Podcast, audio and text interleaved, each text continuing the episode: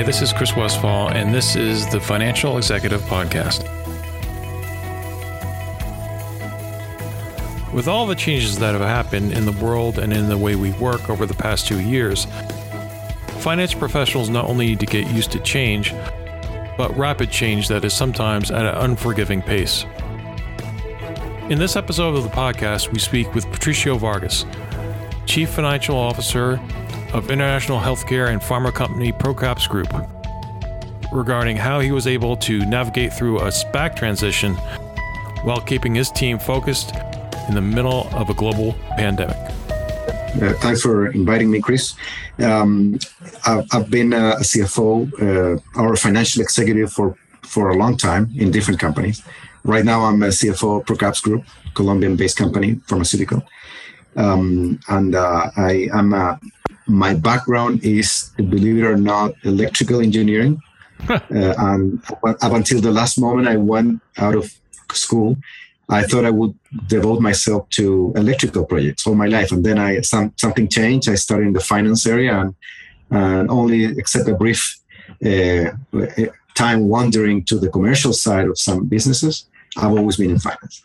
And uh, in, in big corporations and in uh, smaller corporations and pharmaceutical corporations, actually, probably one experience that is relevant to the current one that I'm carrying mm-hmm. is the CFR, uh, CFR Pharmaceuticals experience. It was, I don't, I'm not if you've heard of it.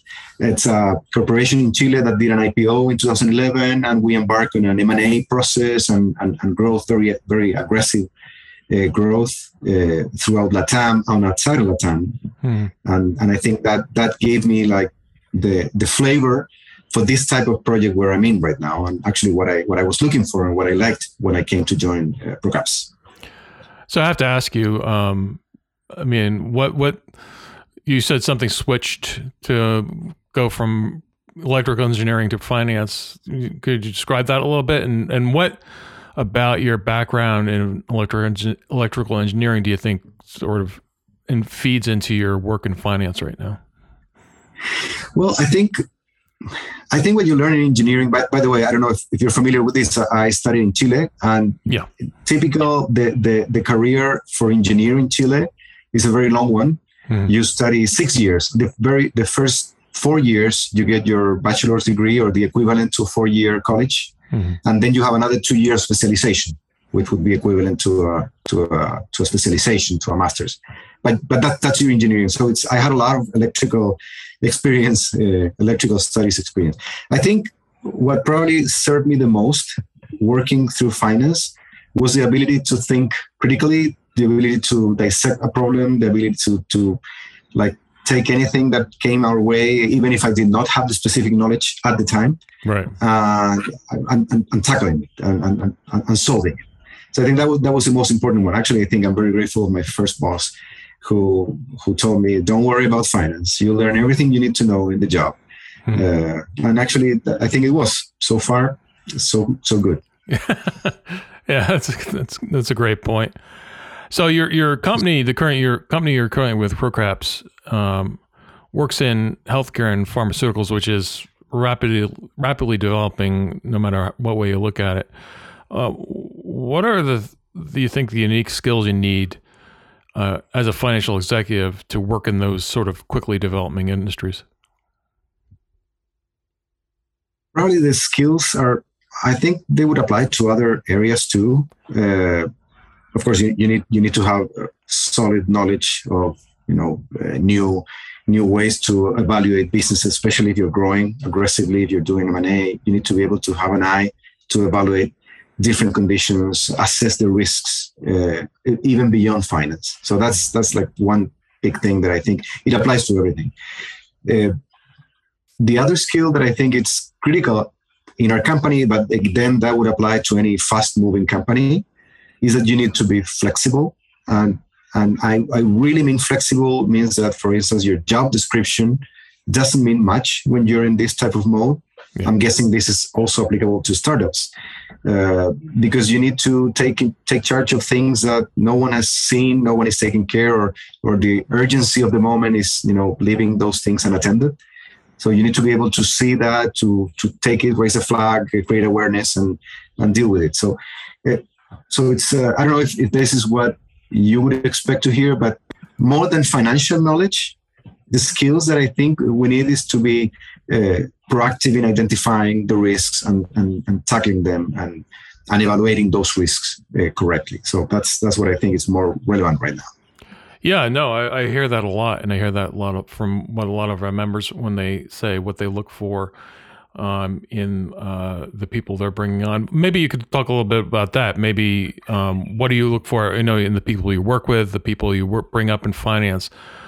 I mean, uh, what are the, what are the top three skills you look for when you when you bring them on? Well, I, I would say definitely a sense of uh, having can, can I say cold blooded? Uh, uh sure. Cool, a sense of not, not panicking. No, it's a right. This this is a very very fast paced uh, business, uh, and and you get pressures from the public, of course. I mean the the market, mm. you know, to deliver and to go certain way. Uh, you need to look for what is best for the company, and and and that means not necessarily always you're going to do what your investor, your market is expecting you to do. You need to do what's right at the right moment. So that means you need to sustain that pressure. Mm. Uh, that's an external pressure. There's also internal pressure um, uh, because the, the businesses that comprise our corporation are businesses that are used to operating in certain ways, and you need to like put some order into this company that is adjusting to the new era, mm. uh, the, the new rules uh, so you need to be like firm. You need to help them. You need to help them create the value. You need to understand your role as as as helping them to generate the value. But you need to tell them that this is the way to do it. Uh, you cannot move away from this area.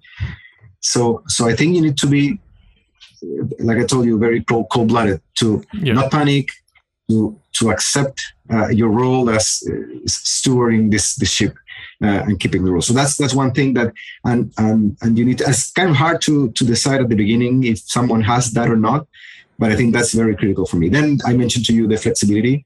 You need to be able to do other things that may be outside of your description. Uh, and then, of course, depending on which area you're going to be working in finance, of course, you, you need to have some uh, critical accounting skills. Yeah. Uh, and, and, and then financing skills. Uh, especially in our area, in, in, in, our in our sector, we're going to uh, raise debt. Uh, we are present in many countries, so we need to have knowledge of hedging instruments. So so the finance the finance part, let's say the pure finance or the more corporate finance, uh, starts to be more important in a company like us, where before probably was not as important. Mm-hmm. Yeah, no, that that makes total sense. And you talk about like reacting to change and being able to, you know, make the best decisions for your company. I want to go a little bit into that and um, how has the pandemic changed the business for you and, and the way you, I guess, the way you think about finance and, and within the company and the way you think about working with others in in this environment? That's that's a very good question, and it's something that I think completely changed the way we we, we, we really view how do we interact with others. Hmm. Uh, because one of the things that this pandemic gave us was the opportunity to look into our colleagues' lives. You know, when we move into this uh, Zoom world, uh, we we it was. I mean, there are many memes or jokes or or even movies maybe talking about this issue, but right. But the fact is that you would see the family of your colleague uh, interrupting the call or the pet of, of this colleague, and, and and you realize that they were as vulnerable or had the same problems that, that you had. Right. So so I think for the most part, one of the things, one of the good things that this left us in, in this company was was better connected with our colleagues. That's that's one important thing that I think uh, happened here. The other thing is that before we thought that there were a lot of things that could not be done unless you were face to face, unless you were in a, in a, in a meeting, collaborating directly. And we learned that, especially for a company like us that has operations in many countries, you know, there were certain things where, that you would make executives fly and come and join this company. Uh, and, and now you realize that it's, it's good to have the connection. It's actually, it's positive. You need to have some connection but you don't need to wait to have that in presence meeting. in order to make the changes. Yeah. So so that allows us allowed us to be more flexible, quickly. You know, more, quick. Sorry, uh, sorry, quicker to react. Yeah. Um, so I think that the being more connected and understanding more the needs of our of our colleagues and being quicker to react, I think are the two most important things that we learn in this company. And and I think we also learned that I know this this this may sound even cheesy when you talk about a family. Mm-hmm. Uh, I know there's a lot of things, uh, a lot of articles out there, but but Procaps in itself, being founded by Ruben Minsky 44 years ago, and he's still leading the company, hmm. has a lot of that. There's, yeah. there's, there's, this, this, there's this sense about being family. And I think the pandemic only strengthened that because there was a lot of uh, uh, interaction and, and, and we were worried by our, our employees, helping them get the vaccine. So I think there's, uh, you, you see a lot of motivation uh, in, in this workforce. So I think leaving all the the the horror, the problems that the pandemic gave us, I think we're coming out, out of this as a stronger corporation. What do you, what do you think are going to be the permanent changes that you see in the way you work and and uh, well, let's leave it at that in the way way the finance team works. Yeah, I think two things. I I, I think we, we will be traveling less. Yeah. Uh, you know, we're, we're, talking. We're a multinational corporation, so uh, so there was a lot of travel, travel, and and we think it is necessary. Again, we, we think you, you uh, not in this company. I, I, was in another company when the pandemic started, and, and uh, uh, we were able to do an M and A, uh, practically everything from from from this from the Zoom, from mm-hmm. from the video conference. Yeah. So so so but still you need the connection you still need to go and see people but but you don't need to be present all the time there are a lot of things more than you we used to think before uh, can be done uh, by uh, by by telephone by conference right so i think one of the things is, is that we're not going to travel as much as before mm-hmm. Uh, and the other thing like i mentioned we don't need to wait to be all together in the same room to to do a, a, a major change in the corporation. So you, you can even uh, do a project that maybe needs some change management uh, again. And before you would not think of doing that unless everyone was in the same room and you could be with them two days. You can do it. You can move ahead again, working uh, towards being faster, uh, a swifter company. Money is the lifeblood of an organization, and it's up to finance to keep it flowing. It's you who does the day to day work of seeing the future planning for it, then making it happen. You're not just managing the company's money, you are, in a critical way, shaping the company's strategy. And the systems you rely on have to keep up and keep improving. SAP helps you continuously transform finance so you can continuously transform your company. With SAP, you move beyond the basics of everyday ERP to intelligent ERP bringing innovation and creativity across your finance organization and out to the rest of the business. Why? Because modern finance has to keep looking forward, delivering processes and analysis that are always on, always getting better, and always ready to drive business model changes and innovations. SAP can help your business tackle new problems, define new business models, and adapt to new markets in an instant. To learn more, visit www.sap.com/finance or look for the link in this episode's show notes.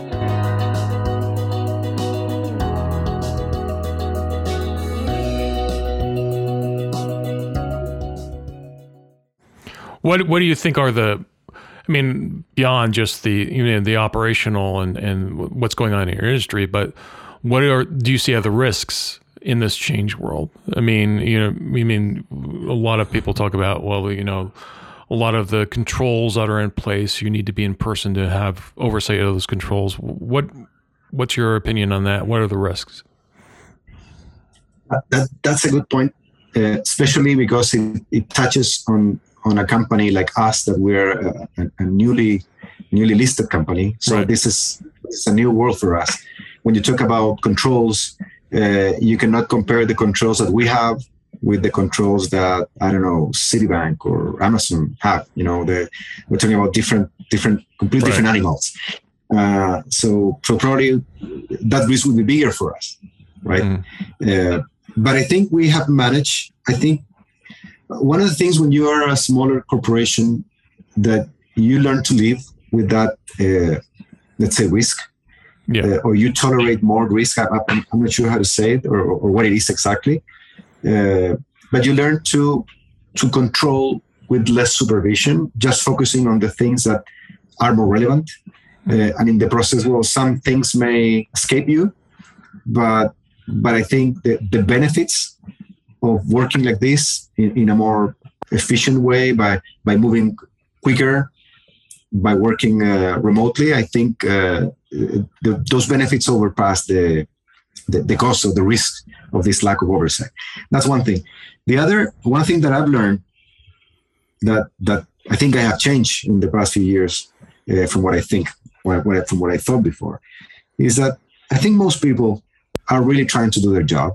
There may be some people that are uh, you have to be careful. Uh, yeah. of course, there are areas like uh, you know treasury. You you cannot leave a treasury right. area without controls. Uh, but but when you're talking about projects, group collaboration, you don't really need to be you know timing them what they're doing, what they're spending their time on on, on screen. Uh, I think on the long run, people really see the benefit of creating value for the company and, and them. Uh, and if not, at some point those people leave. So no, I, I don't. I think I think the benefits are far outweighing the, the cost of not having all those uh, mm. controls in place. So you mentioned um, you went public this year, right? Is that correct? Yeah, recently uh, a couple yeah. of months ago. Yeah, and um, you did it via SPAC. Is that correct? Yes, that's correct. So yeah, that's something definitely our members are seeing, and um, they're very you know cognizant of. So you know that's a sort of a unique process, and uh, I mean doing a SPAC and doing the SPAC in the middle of a pandemic and you know all the economic turmoil that's going on you know it must have been uh, overwhelming at times. What are some of the lessons you learned from that process? Well, I can make a comparison uh, with the normal IPO because I was in a in a normal or, or full IPO process when I was right. in CFR, and I came here. Uh, I, came here a few months ago, uh, so at the end of the SPAC process, but but I was keeping track of this uh, before I came here. So, uh, one thing that is different is that in the IPO, of course, you can you, you never know for sure what is the price you know, at which you're going to be launching your your, your capital increase. So right. that's the uncertainty. But you pretty much know what you're going to receive, unless you you went awfully wrong in your expectations. Yeah, yeah. In, in the SPAC, given the fact that there can be redemption and that uh, your shareholders may decide to leave at the last minute, there's a lot more uncertainty. So that's one of the things that really? I think SPAC, you know, the, the, the, people that are carrying out SPAC, they should really know that and be aware of that. Hmm. Okay. Um, then probably the other thing that I think it's it, I think it's an advantage of the SPAC process is that you can talk more freely about the prospects of the future. So you can share what right before you become a public company, you can share what you're seeing for the future. So it's easier to convey the story when you're doing an IPO. It's more backward looking. You, you, you can tell, of course, you're you're not giving guidance. You know when you're doing an IPO. So, so in that sense, it's, it's easier to convey the story. But I think uh, the market is divided, and some some some investors just don't like the process of SPAC, you know, of companies going public through SPAC. Uh, I think for us it was good in the end. There was there was high, uh, there was redemption, but we got the funds that we needed. Uh, that we will combine with debt uh, to carry on our, our inorganic growth plan. So, so all in all, I need I would need probably to add one one more thing. When you do an IPO, you prepare like beforehand because you know you need to arrive with all the the processes, the systems, mm-hmm. uh, the controls for right. the financial statements. When you do a SPAC, it's the SPAC process. It's it's, it's faster, and you don't get enough time to prepare. So so you're running at the end, uh, and you're scrambling to get the numbers, and yeah. Uh, it's it's a learning process, and now we're there. But I think from the point of view of finance executives, you suffer more, if if because you know you, you, you need to balance more more balls in the air, and, and it's, it's it's more complicated. So I think for peace of mind, an IPO process is is lengthier, but it's it's it gives you more more comfort. Now, after the, the process is done and you're a public company, well, then you're in the same condition. Yeah. yeah. Well, well, how do you how do you handle that stress? I mean, I mean that's something I've heard from a couple other members when they speak of the the SPAC process. The these sort of, you know, the the the um, for lack of a better term, stress of it, and and keeping all those balls in the air. How do you handle that as somebody who's like managing a finance team? Uh, I mean, how do you coach up your team members to, you know, where you want to go? Well, that's that's a very good question. It's it's not easy, mm-hmm. um, and and I think you really need to have some sort of like psychologist inside of you, uh, because I think I think there's a lot of courage in the teams. I don't know if if you have heard that. I think it was James Clear. I read in a book or, or in a podcast. I can't remember, but he mentioned that you don't rise to your goals, but you fall back to your systems mm-hmm. or, or something like that. And, and the thing is right that when you're like doing the SPAC process and you don't have yet the full systems in place, meeting the deadlines, getting the numbers, getting the filings and everything, it's more like a personal courage issue. Yeah. And, and people like they, they really give everything of themselves to get things up, getting getting things to the moment uh, that they need to be. And, and but but you have a system that is not prepared for that. So it's uh, it's a it's a very tough challenging scenario where people are burned out and uh, and again you need to have a good sense of team. You need to have a sense of purpose. You need to believe in the story. And fortunately for us the team in the finance area completely believe in the story in ruben leading the team and in, in, in the procap story and what we're going to do in the future. So in that sense it was easier to motivate that team. Uh, but but it's a it's seriously it's a it's a coaching it's a is that you got to listen to the team, you got to give them comfort, you got to keep them pushing, and and in the end, uh, it works out. But it's hard. I, I, think it's a human. We're not talking about here about knowledge, specific knowledge. Right. In the end, if, if you're missing, if you're missing technical, let's let's talk about accounting knowledge. You can hire that. You can you can hire people to be working with you during a certain time. Um, but but it's uh, it's the will to keep working the longer hours that are needed for a long time in order to get this this process done. Yeah, and that's sort of uh, when I the question I want to you know sort of wrap up our conversation with uh, because it, it goes into the question of you know what what sort of people you look for and, and what sort of skills you look for uh, when you're looking to recruit into the finance suite. And I think you mentioned that a little bit because there's always that push and pull of the technical accounting skills versus the, you know, uh, for lack of a better term, the, the more um, personal skills and, and leadership skills. So maybe you can talk a little bit about how you look for that, especially when it comes just to the finance suite, because you know you you can talk about leadership in other areas in product or operations. But I mean, finance is a very particular, you know, uh, skill. And and what are you looking for in the finance people who are coming out of an accounting school or coming out of a finance program? Well, I think one of the first things, if we talk about the technical part, uh, accounting need, needs to be strong uh, no matter which area of finance you're thinking hmm. whether it's going to be of course accounting i don't need to say that but uh, the, the, finance area investor relations which is in, in, in, which is a branch of finance uh, you need to have strong accounting skills and and and for instance i did not have strong accounting skills when i started this and, and that hmm. was hard for me to to to get up to speed with so so that's one thing that that, that I look for in, in people. Then one thing that I did not mention, but I think it's critical. I think I've seen it in a couple of companies, uh, which is the ability to lead and to be led. Uh, sometimes when you find someone that is very good at leading teams, they're not so good at accepting that they need to be led by others. Mm-hmm. In this in this uh, type of companies that I've worked, that multinational companies, and you're, you're in finance, working in a in an area that's providing service to others, and sometimes you need to lead a project uh, that that crosses different areas of the company and therefore you need to work with the commercial area operations area you need to lead it and you need to be able to to to lead those people that are based in different areas or different countries.